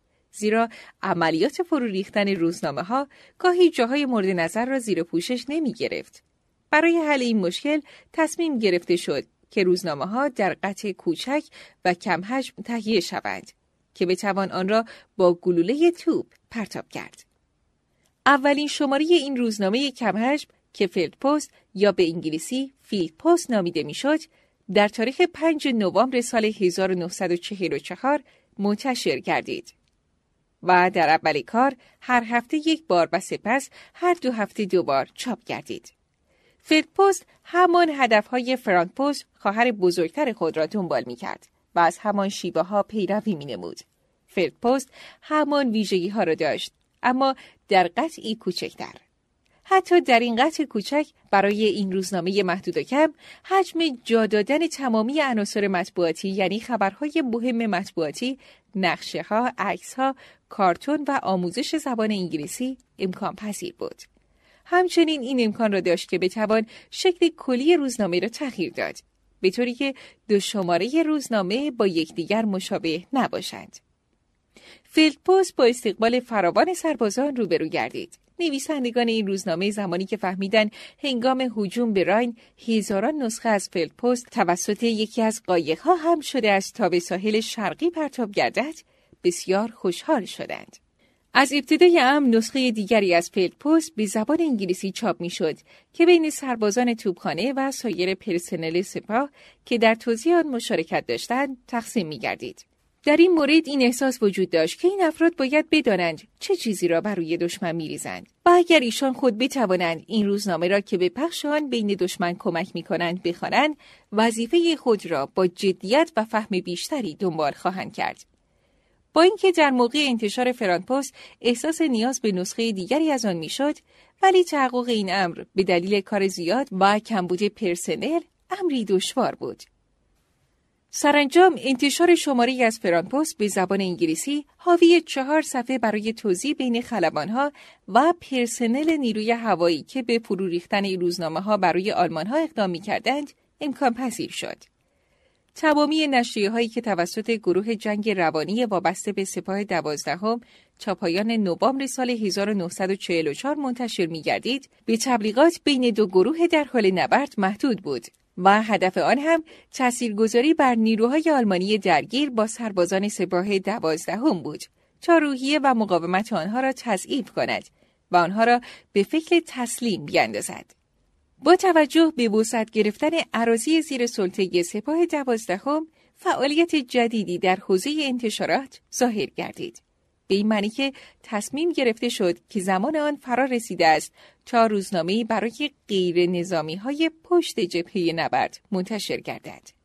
به این ترتیب در حالی که هیئت تحریریه فعالیت خاص تبلیغاتی خود را در مورد رزمندگان ادامه می‌داد، کوشش های خود را به حوزه غیر نظامی ها نیز گسترش داد. با وجود این وظیفه جنگی مهمی بر دوش مطبوعات جدید گذاشته شد. به این صورت که در برپایی نظم و زندگی طبیعی در مناطق پشت جبهه همکاری نمایند. شماره اول این روزنامه خاص غیر نظامی ها در تاریخ 27 نوامبر سال 1944 منتشر گردید و عنوان اصلی آن استراسوبورگ آزاد شد بود. شماره اول به نام اخبار جدید خوانده شد ولی شماره بعد و شماره های بعدی به نام اخبار چاپ شدند. روزنامه اخبار در واقع روزنامه معمولی بود و از یک ورقه تشکیل می شد که دو طرف آن چاپ شده بود. این روزنامه از نظر ظاهر و محتوا مانند هر روزنامه عادی دیگر بود و ظاهر یک روزنامه تبلیغاتی را نداشت و اخبار در آن به روشی عادی و بدون تفسیر به چاپ می رسید. ولی این روزنامه مانند سایر روزنامه های نظیر خود که برای نظامی ها چاپ می شد صرفا یک خدمت به آلمانی ها به شمار نمی رفت بلکه هدف آن انجام وظیفه نظامی و وظیفه خاص آن در مورد اشغال عراضی بود از مهمترین وظایف روزنامه اخبار انتشار بیانیه ها، تصمیم ها و دستورهای خاص فرماندهی کل نیروهای متفقین در کنار دستورها و طرحهای خاص حکومت نظامی بود. این روزنامه همه زمینه ها را در آلمان اشغالی مورد توجه قرار می‌داد. از سیاست در سطوح بالا گرفته تا موضوعهای دیگری مانند هشدار به مردم کلون در مورد جوشاندن آب پیش از نوشیدن آن. صفحه اول روزنامه اخبار به حادثه هایی در جبه های نبرد مختلف در شرق و غرب روی می‌داد. و سپس خبرهای کوتاهی از حوادث در گوشه و کنار عالم و در نهایت سخنان ژنرال آیزنهاور اختصاص داشت. اما صفحه دوم به مطالبی در مورد برخی شخصیت ها همراه با عکس های ویژه‌ای از پدیده های عمرانی در آلمان اشغالی در کنار خبرهایی از منطقه اشغالی و تاکید بر بازگشت به زندگی طبیعی و چگونگی روبرویی با مشکلات و حل آنها به علاوه احکام صادر شده از دادگاه های نظامی اختصاص داشت. در این صفحه همچنین اخباری در مورد آلمان زیر سلطه نازیها و گزیده های از نطقهای سازمان ملل متحد و برنامه های رادیو در کنار بخشی به نام چاکورو سری بوده است ارائه می گردید. این بخش بر پایه این فکر سوار بود که در طول سالهای اخیر خبرهای مهم بین از ملت آلمان مخفی نگه داشته شده یا به صورت تحریف شده به آنها عرضه شده است. این کار آغازی بود برای اینکه به آلمانی ها تصور دقیقی از حوادث عالم و کشورشان زمانی که تبلیغات آلمان عمدن خبرها را از آنها مخفی می کرد یا تحریف می نمود ارائه بدهد. در حین ضد حمله آلمان و در حالی که در مناطق اشغالی ملت آلمان به سبب این هجوم دچار استراب شدیدی شده بود، نیاز به برخی مطبوعات دیگر مانند میرای لانگن احساس کردید. افرادی که با متفقین همکاری می‌کردند گرفتار ترس و وحشت از به خطر افتادن زندگی خود به سبب بازگشت آلمانی ها شدند و برخی دیگر نمی‌دانستند که بعد از این چه اتفاقی خواهد افتاد و عرصه برای شایع پراکنها باز شده بود. در چنین فضای مردمی روزنامه را به خاطر گزارش های سریح و روشن در مورد وضعیت و نقشه های دقیق آن علاقه زیاد مطالعه می کردند. انتشار مرتب و سر وقت این روزنامه و نظم ساده و معمولی آن از اثری آشکار برخوردار بود. گروه جنگ روانی در مورد انتشار این روزنامه در این دوره با جمله عمل شجاعانه برای از بین بردن شایعات و ایجاد استراب در پشت خطوط ما یاد کرد. جزوه ها زمانی که وسیله های مناسب فرو ریختن نشریه ها از هوا فراهم شود، این امکان حاصل می آید که فعالیت مربوط به توزیع اعلامیه با فرو ریختن جزوه ها تکمیل گردد. جزوه ها به مسئولان تبلیغاتی مجال نگارش و استفاده از تصاویر را می جهد و این امر بحث در مورد استدلال های دشمن را به صورت عمیق و تفسیری امکان پذیر می کند. همچنین جزوه ها می توانند امکان بحثی مساعد و یاری بخش را فراهم آورند. و به این ترتیب می توان با تبلیغات دشمن برای غیر نظامی ها در یک ساعت برخورد کرد. جزوه ها در پاسخگویی به استدلال های دشمن سودمند هستند. به ویژه اگر این استدلال ها بر بیانیه های رسمی یا آمارهای عملا نادرست استوار باشند. برخلاف اعلامیه پنهان کردن جزوه گاهی کار دشواری است. در مناطقی که در آنها نظارت پلیس شدید است، باید برای جزوه ها پوششی محافظ تبیه کرد تا تبادل آن را در بین مردم تسهیل نمود. دو آمریکایی به نامهای دنیس مک ایبن و دون از اداره اطلاعات جنگی جزوهی تهیه کردند که میبایست از طریق هوا بر روی ژاپن فرو ریخته می‌شد و در پشت آن با حروف درشت نوشته شده بود دشمن اختیار این جزوه از انتشارات دشمن است که توسط حکومت ایالات متحده منتشر گردیده است. و هر کس آن را یافت باید فوری به مرکز پلیس تحویل دهد. در این جزوه وضعیت نظامی ژاپن بیان شده بود و طرف خطاب آن عوامل و مسئولان پلیس ژاپن بودند. آنچه بر پشت این جزوه نوشته شده بود محرکی بود تا ماموران پلیس آن را نگاه دارند. و نسخه های یافت شده آن را به سرعت برای رؤسای خود در رده های مختلف به عنوان نمونه های تبلیغات دشمن بفرستند. حکومت ژاپن کتابی به انگلیسی چاپ کرد که شکل ظاهری کتابهای آمریکایی را داشت و به قیمت 25 سنت فروخته می‌شد. این کتاب علامت یک ناشر معروف آمریکایی و کلیه ویژگی های کتاب های آمریکایی را مانند حق نشر و ترجمه و مانند آنها دارا بود. در این کتاب با جنگی که روزولت علیه ژاپن به راه انداخته بود مخالفت شده بود. سپس این کتاب بین ژاپنی ها به عنوان نمونه از مطبوعات تحت کنترل دشمن توضیح گردید. هدف از این کتاب این بود که ژاپنی ها و ملت های آسیایی را که به آنها کمک می کردند قانع سازد که در خود ایالات متحده آمریکا نیز جبهه مخالفی با جنگ جهانی دوم وجود دارد. همچنین اغلب دولت های درگیر در جنگ در طی جنگ جهانی دوم جزبه های منتشر می کردند که افراد را تحریک می کرد با ادعای بیماری خود را از وظیفه شرکت در فعالیت های جنگی رهایی بخشند. در این جزوه ها اعلام می شد که روش مراقبت پزشکی مناسب نیست و هر فردی باید شخصا دست به کار شود و تظاهر به بیماری اغلب بهترین انتخاب موجود به جای بیماری واقعی است که می توان به آن متوسل شد. این جزوه ها به صورتی استتار شده بودند که ظاهر آنها شبیه جزوه های کوچکی که در قوطی های دارو قرار داده می شود و یا حتی جزوه های رسمی منتشر شده توسط خود دشمن باشد. در این نشریه ها در مورد چگونگی ادعای ابتلای به بیماری سل و بیماری های قلبی و مانند آنها آموزش هایی داده شده بود. عملیات تخریبی با همکاری میهندوستان غیور می توان برای شهروندانی که در یک کشور تحت اشغال دشمن هستند تبلیغاتی قوی و موثر انجام داد مگر آنکه بعضی ملاحظه های مهم سیاسی مانع این همکاری شود و آن را محدود نماید در این نوع عملیات همکاری مستحکم بین مسئولان تبلیغات علنی و مسئولان عملیات سری و عملیات تخریب و براندازی ضروری است. این ویژگی مشترک در جنگ جهانی دوم در کلیه جبهه ها به چشم می‌خورد و ژاپنی ها از آن به صورتی ناقص در جنگ ملایو و اشغال برمه استفاده کردند.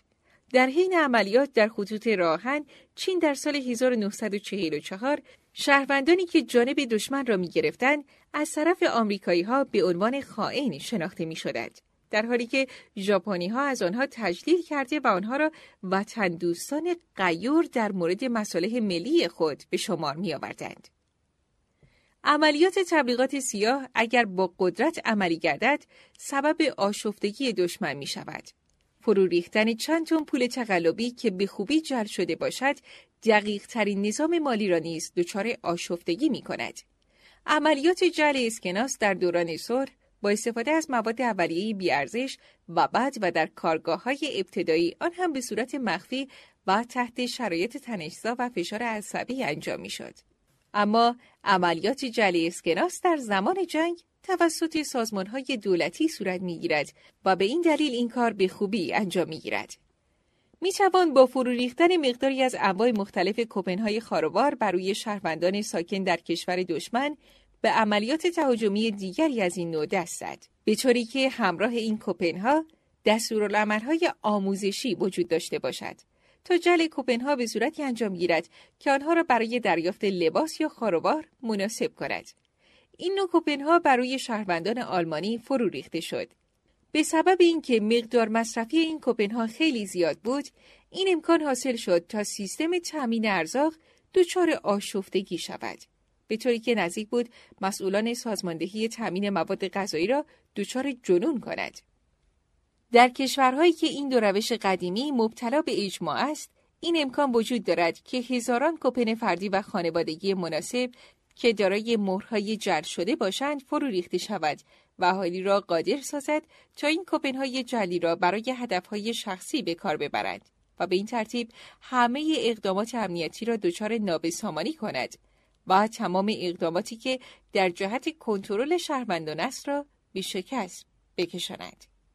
هدفی که به دنبال تمامی این دو تبلیغات سیاه وجود دارد این است که بدین وسیله در کشور دشمن ناآرامی و آشوب ایجاد گردد و علاوه بر آن دوستی گروههایی از شهروندان جلب شود به طوری که نشر شایعات در بین توده های مردم در کشور دشمن تسهیل گردد. شایعاتی حاکی از اینکه گروه های انقلابی به خوبی سازمان یافته آمادگی دارند و منتظر زمان مناسبی هستند تا نقش خود را در پایان بخشیدن به جنگ ایفا کنند. پس می توان تبلیغات سفید را به انداختن های آتشزا برای برهم زدن نظم نیروهای مسلح دشمن از طریق ایجاد استراب و آشفتگی از پشت سر آنها در جبهه داخلی تشبیه کرد. و نیز می توان تبلیغات سیاه را به صفحات قلعی مانند کرد که برای به اشتباه انداختن دستگاه رادار به کار می روند. ضربات تبلیغات سیاه به طور مستقیم متوجه امنیت دشمن است و بار عمل سنگینی را بر دوش او می‌گذارد و به این ترتیب فرصتهای موجود را برای مأمورینی که در خاک دشمن فرود میآید در جهت موفقیت در انجام وظایف مهمشان افزایش می‌دهد. جنگ تبلیغاتی بلنگو در جنگ جهانی دوم مورد استفاده قرار گرفت و تحول شیوه استفاده از آن به کندی صورت پذیرفت. واحدهای پیشرفته که از بلنگو استفاده می کردن در حمله شمال آفریقا در ساحل ایتالیا و در انزیو و عملیات نورماندی تشکیل شدند. ولی محدوده عمل بلنگو از 200 یارد تجاوز نمی کرد و این امر استفاده از آن را تا حد زیادی محدود کرد. به طوری که نیروی دریایی آمریکا این روش را به این صورت به کار می گرفت که هواپیماها در ارتفاع کمی بر فراز جزایر اقیانوس آرام پرواز می کردند و به وسیله بلنگوها سربازان ژاپنی را بر روی زمین طرف خطاب قرار می‌دادند. وقتی که امکان ساخت نوعی بلنگو که بر روی بدنه تانکا نصب می‌شد فراهم گردید امکان این نیز فراهم شد تا حوزه عمل بلنگو را به دو مایل افزایش دهند برای مثال یکی از لشکرهای متفقین چانکی را در اختیار داشت که در ماه آوریل سال 1945 همه روزه به پخش گفتارهایی اقدام کرد. این گفتارهای کوتاه پیش از درگیری ایراد می شدن و جنگ تا زمانی به طبیق می افتاد تا اسیران بتوانند خود را به گروه های بزرگ تسلیم کنند. هر سربازی که در نیروهای رزمی کار می کند می داند که مهمترین وجه ممیزه عملیاتی که به وسیله تانک انجام می شود وارد آوردن شوک است. این شوک به فکر دشمن وارد می آید و سبب افزایش استراب او می شود و قدرت جنگیدن را از او سلب می کند. عملیات جنگ روانی قسمتی از عملیات نیروهای مسلح به شمار می رود که به منظور تضعیف قدرت جنگیدن دشمن از طریق تسلط یافتن بر فکر او انجام می گیرد. به دلیل این شباهت ممکن است گمان شود که جنگ روانی و نیروی رزمی همیشه در کنار هم عمل می کند. ولی به دلیل استفاده محدود از تبلیغات در نبردهای جنگ جهانی دوم در این دوره از دو سلاح مزبور با هم استفاده نشد. تبلیغات در جبهه نبرد اگر درست انجام شود عناصر سرعت، خشونت و قافلگیری را به کار می‌گیرد. این عناصر برای افزایش تاثیر شوک در هر حجوم ذهی خوب سازماندهی شده کافی می باشند. تأثیر شوک مزبور این است که دشمن را مضطرب می کند و باعث می شود نتواند شجاعانه بجایگد و شاید خود را نیز تسلیم کند. با توجه به کمبود اطلاعات در مورد عملیات استفاده توام از بلنگو و چانک، نگاهی به عملیات جنگ جهانی دوم از ارزش خاص خود برخوردار است. در گردان مقدم لشکر دوم زهی آمریکا از بلنگوی نصب شده بر روی تانک استفاده شد. وقتی این گردان به استحکامات یکی از شهرها رسیدند، در شهر پراکنده شدند و نیروهای رزمی را زیر آتش خود گرفتند. در این موقع گفتاری مبنی بر اینکه نیروی زرهی بزرگی در اطراف شهر موزه گرفته است از بلنگو خطاب به مدافعان شهر ایراد شد در این گفتار همچنین برای مردم بیان شد که فرمانده قصد نابود کردن شهر را ندارد بعد از این به مدافعان شهر گفته شد که توپخانه آمریکا به سمت آنها نشانه رفته است به وسیله دستگاه های بیسیم موجود در تانک با توپخانه آمریکا تماس گرفته شد تا شش گلوله حاوی اعلامیه های کوچکی در مورد آموزش ویژه تسلیم پرتاب شود. سپس فرمانده حمله هوایی از یکی از هواپیماهای جنگی خواست که ارتفاع خود را کم کند و بمبی محتوای مقداری اعلامیه در وسط شهر بیاندازد. آنگاه چانک ها پیشروی خود را آغاز کردند بدون اینکه گلوله ای شلیک کند. در همین حین بلنگو پیوسته از مدافعان شهر می‌خواست که تسلیم شوند. در حالی که ها به پیش می‌رفتند و با آتش کم حجم دشمن روبرو بودند، تیراندازی قطع شد و پرچمهای سفید بلند شد و مدافعان شهر متشکل از 800 سرباز مسلح خود را به توپخانه های ضد تانک تسلیم کردند. شکی نیست که این یک عملیات ایدئال بود. به ندرت نتایج اینگونه پیروزمندانه و هماهنگی تا این اندازه کامل است. ولی به هر حال با توجه به چنین عملیاتی می‌توان چندین پدیده عمده از تبلیغات ویژه میدان نبرد را درک کرد. مهمترین این پدیده هایی نیست که چه کسانی تسلیم تبلیغات می شود، بلکه این است که کسانی که تسلیم می شوند به نیروی نظامی و حجوم چانکا تسلیم می شوند. متاسفانه فکر نادرستی در بسیاری از محافل رایج است. مبنی بر اینکه جنگ روانی سلاحی جادویی است که به تنهایی در جهت تحقق نتیجه های شگفتآوری عمل می کند. در واقع جنگ روانی تنها یک سلاح کمکی است و اگر به آن با دیدی که شایسته آن است نگریسته نشود از قدرتی برخوردار نخواهد بود. این سلاح مانند هر سلاح کمکی دیگری نمی‌تواند به هدفهای کامل خود دست یابد مگر با همکاری سلاحهای دیگر. در آن زمان تانک ها و سلاح های پیاده نظام به تیراندازی دشمن پاسخ نگفتند. این یکی از شیوه های تبلیغاتی در حین نبرد است و در آن از شک حاصله از تانک ها به بیشتری میزان استفاده می شود. وقتی عملیات تبادل آتش آغاز شود، دشمن به نوعی آرامش دست می‌یابد و برخی های او به دلیل سرگرم شدنش به عملیات جنگی زایل می شود. و رسیدن به حداکثر نتیجه های ممکن جنگ روانی امری دشوار می گردد. این امر ضرورت آموزش این نوع عملیات را در زمان صلح روشن می سازد. خودداری از تیراندازی کاری است که تنها واحدهای به خوبی سازمان یافته و آموزش دیده قادر به انجام آن هستند. علاوه بر این باید سرباز پیاده که با واحدهای رزمی کار می کند و همچنین سربازی که در داخل تانک انجام وظیفه می نماید تحت آموزش قرار بگیرند تا به شیوه جنگ روانی فکر کند. از زمانی که دشمن تسلیم می شود، هر سربازی در نتیجه جنگ ممکن است موزه خود را تغییر بدهد و به سمت آنها که تسلیم می شوند تیراندازی کند. این امر سبب می شود که دشمن احساس کند فریب خورده و دوباره با شدت به نبرد بپردازد. در اینجا مجموعی از پرسش ها وجود دارد که در حین آموزش باید طرح شود و با آنها پاسخ داده شود.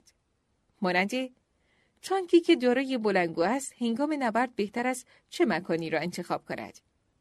دستگاه رادیویی اضافه شده به تانک چگونه به آن نصب می شود؟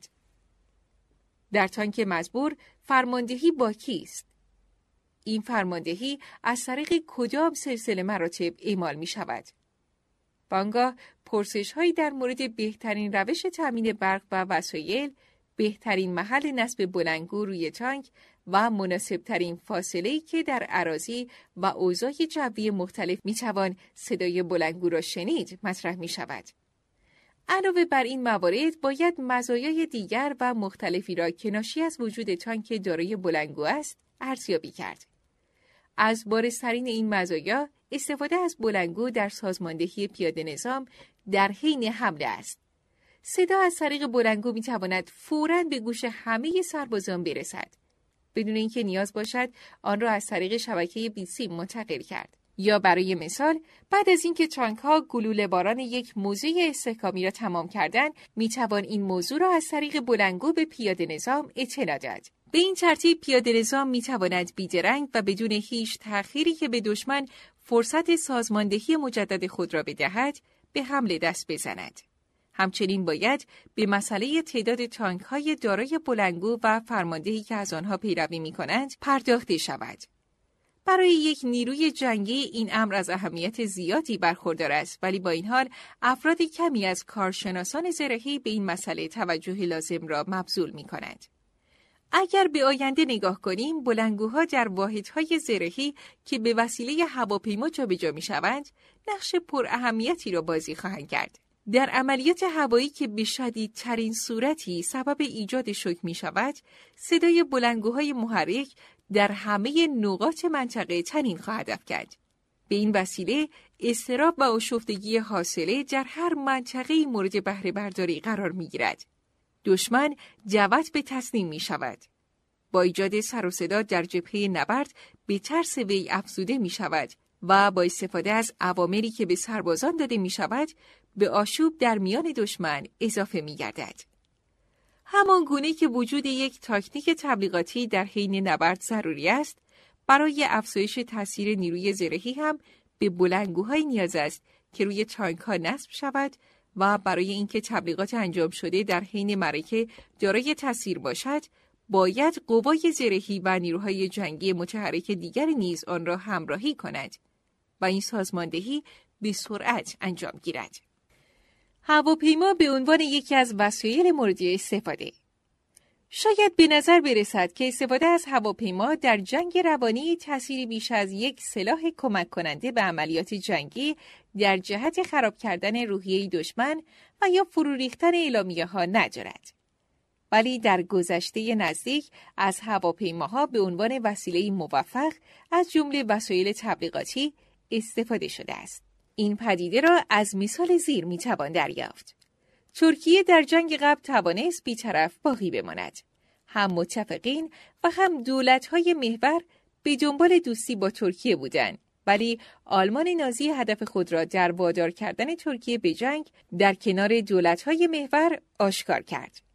برای تحقق این هدف نازی ها یکی از تواناترین سیاستمداران خود را به نام فون پاپین به عنوان سفیر آلمان در این دوره در آنکارا تعیین نمودند. هم آلمان و هم ایالات متحده در صرف کردن مبالغ هنگفت برای جلب ترکیه در مورد انجام کاری به نفع موضع آنها با یکدیگر در رقابت بودند. آنها هر کدام می‌خواستند ترکیه را به عنوان شریکی در یک پیمان نظامی به خود ملحق کنند. پیمانی که هدف از آن شکست دادن دشمن باشد. تبلیغات نقش بزرگی در نزدیکی بین ترکیه و آلمان نازی بازی کرد. نیروی نظامی آلمان و حضور این نیروها در فاصله کمی از ترکیه در گذرگاه های بلغارستان و رومانی برای تاثیرگذاری بر ترکیه و ملحق کردن ترکیه به آلمان به کار گرفته شد.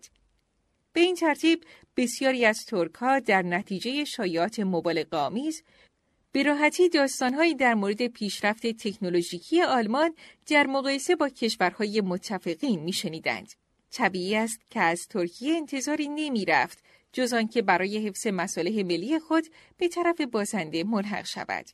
در سالهای 1942 و 1943 مسئولان اطلاعاتی آمریکا در ترکیه دچار بدبینی زیادی نسبت به آینده شدند. چرا که می‌دیدند چگونه ترکها به مقدار زیاد تحت تاثیر امکانات جنگی بزرگی که آلمان از آن برخوردار بود قرار می‌گیرند.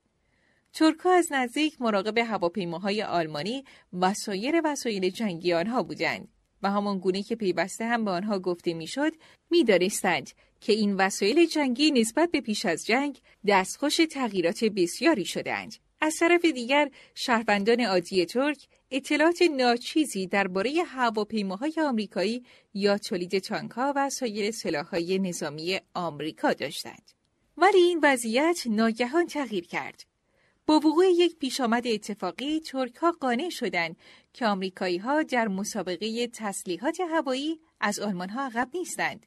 به این ترتیب به طور غیر مستقیم این امکان پیش آمد تا در نتیجه تبلیغات غیر مستقیم ناشی از این حادثه دولت ترکیه تحت تاثیر قرار گیرد و بیطرفی خود را حفظ کند. خلاصه ماجرای این پیش آمد اتفاقی این است که یکی از بمب های آمریکایی راه خود را پس از بمباران چاهای نفت در رومانی گم می کند و مجبور می شود در یکی از فرودگاه های ترکیه به طور اضطراری فرود بیاید تا در امان بماند. این خبر به سرعت در ترکیه می پیچد که یکی از بمب های آمریکایی در عراضی ترکیه فرود آمده است و برخلاف آنچه در گذشته گفته بیشد این هواپیما از نظر تسهیلات و قدرت از هواپیماهای آلمانی کمتر نیست. گم شدن این هواپیما و مراقبت از خلبان آن در ترکیه به یک امتیاز روانی بزرگ به نفع ایالات متحده تبدیل گردید. با اینکه این پیش آمد یکی از کارهای تحریزی شده جنگ روانی به شمار نمی رفت ولی از نظر تبلیغاتی نتیجه مهمی در برداشت. تأثیر این هواپیما بر ملت ترک به مراتب از تأثیری که ممکن بود از طریق الفاظ و کلمات مورد استفاده وسایل ارتباطی سنتی به جا گذاشته شود قوی تر بود. در آن موقع گفته شد که بدون شک ترکیه در مقابل فشار نازی ها مقاومت می کند و بعد از این پیشابت به سیاست بیطرفی خود ادامه خواهد داد.